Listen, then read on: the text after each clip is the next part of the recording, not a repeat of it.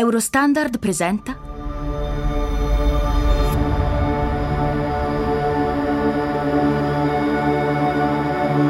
Sete, la grande transizione. Episodio tre. La grande siccità. Smise di piovere di colpo. Per qualche mese ci furono rovesci sporadici in Patagonia e in Birmania. Poi il cielo diventò un lenzuolo azzurro e asciutto.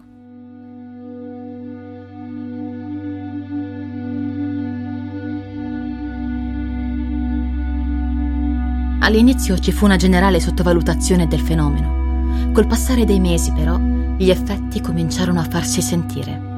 Vienna, Ginevra, Siviglia vennero completamente evacuate. Sudafrica, Nuova Zelanda, parte dell'Australia, Perù e Africa settentrionale furono messe in ginocchio in meno di tre mesi. Senza acqua andarono distrutti tutti i raccolti e le coltivazioni che venivano già mantenuti a caro prezzo e con tantissimo lavoro.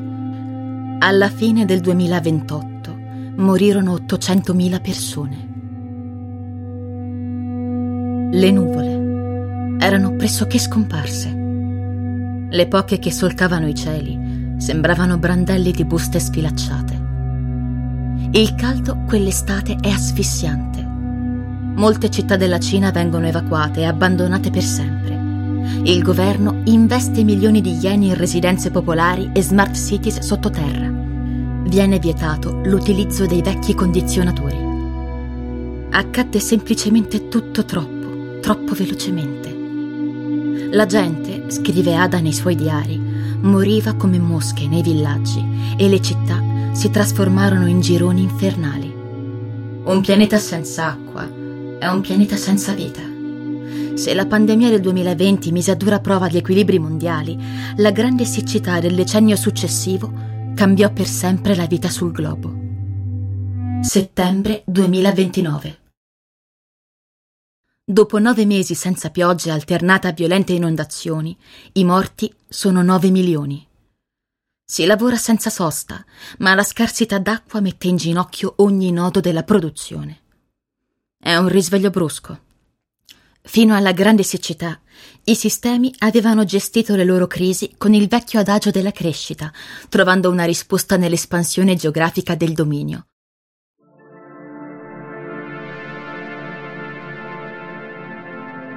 Il mito inossidabile della crescita si sgretola in calcinacci. Rimangono in piedi i programmi aerospaziali, ma i tempi, le tecnologie e le risorse energetiche per andare in orbita semplicemente evaporano come pozzanghere sotto il sole. L'acqua che serve per costruire gli smartphone, per far funzionare gli ospedali, per produrre energia elettrica, per raffreddare i server, è diventata più preziosa dell'oro e del petrolio. In fondo lo era sempre stata, ma nessuno aveva nemmeno mai osato porsi un problema di una portata simile. Gli effetti sono devastanti. I territori locali che hanno più falde e sorgenti sono costretti a dichiarare l'autonomia regionale e a chiudere tutti i confini. Il caos scoppia quando viene istituita la borsa dell'acqua.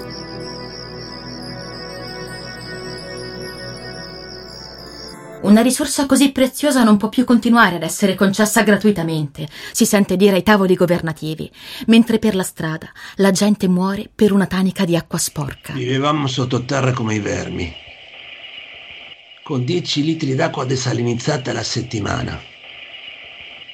Avevo il conto pieno di soldi che non potevo spendere perché tutto, tutto era fermo. Cominciai a barattare i miei computer e a fare riparazioni in cambio di taniche d'acqua.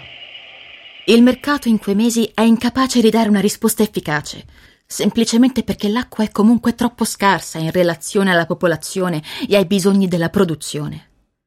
Era saltato il tappo. L'antropocene, l'era geologica segnata dall'impatto dell'attività umana sugli ecosistemi, aveva per sempre perso il suo equilibrio ed esaurito la sua traiettoria ascendente.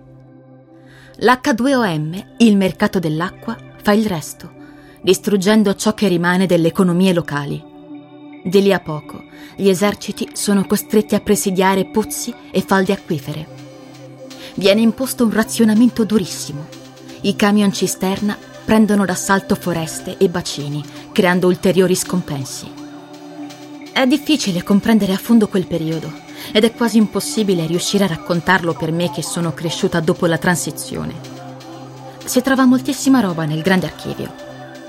Certo, ci furono manifestazioni di protesta contro il mercato dell'acqua, venne lanciato il primo programma mondiale per le risorse idriche e i fondi scientifici e industriali vennero in parte riconvertiti. Per la prima volta un crollo così drastico di una risorsa vitale minacciava di dimezzare la popolazione mondiale nel giro di due anni. La risposta, lenta e scomposta di quei mesi, oggi lascia tutti sbalorditi. Ma ciò che accadde dice molto sulla nostra specie e su quel periodo che oggi identifichiamo col nome di grande transizione. Gli esseri umani non sono in grado di metabolizzare e interiorizzare un pericolo così grande. Nel pensiero di allora non erano contemplati ostacoli insuperabili, anche pagando un prezzo altissimo in termini di vittime. È un pensiero che prima della pandemia e della grande siccità era andato completamente perduto. Per giorni e giorni, scorrendo il grande archivio, si può leggere di continuo di ospedali vicini al collasso, governi e salute sull'orlo del baratro, una corsa contro il tempo folle e sconclusionata.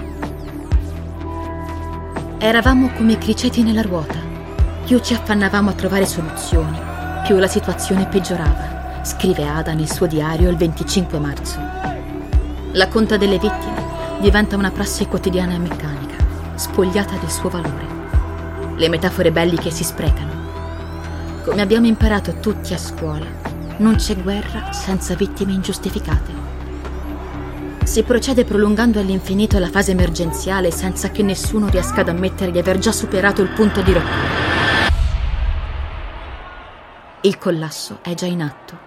Gli ospedali sono già stati abbandonati a loro stessi. I macchinari della produzione sono già inutilizzabili senza l'acqua necessaria. È tutto già successo.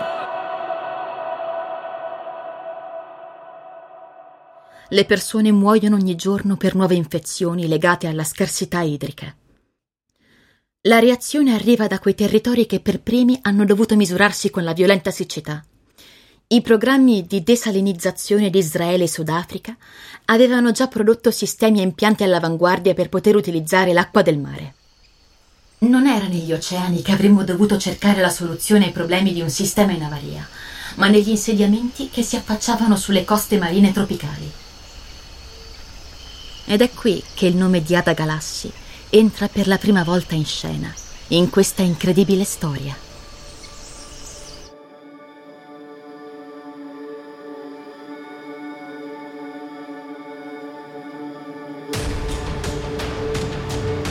Sete non è solo un podcast, ma un gruppo di persone che si impegnano e si interessano al problema della scarsità idrica. Quando parliamo di acqua, parliamo del nostro futuro e del destino di tutto ciò che ci circonda. Per rimanere aggiornato, iscriviti alla newsletter. Sete newsletter chiocciola gmail punto com. Se ti è piaciuto, dillo a qualcuno. Sete, un podcast di Eurostandard prodotto da O Suono Mio. Scritto da Gianluca Taraborelli. Musica e paesaggi sonori, Emanuele Lapiana. Proofreading e coordinamento, Massimo Monti. Voce narrante, Federica Simonelli. La voce di Coco Morales è di Gaston Pisoni. Illustrazioni di Anna Formilan.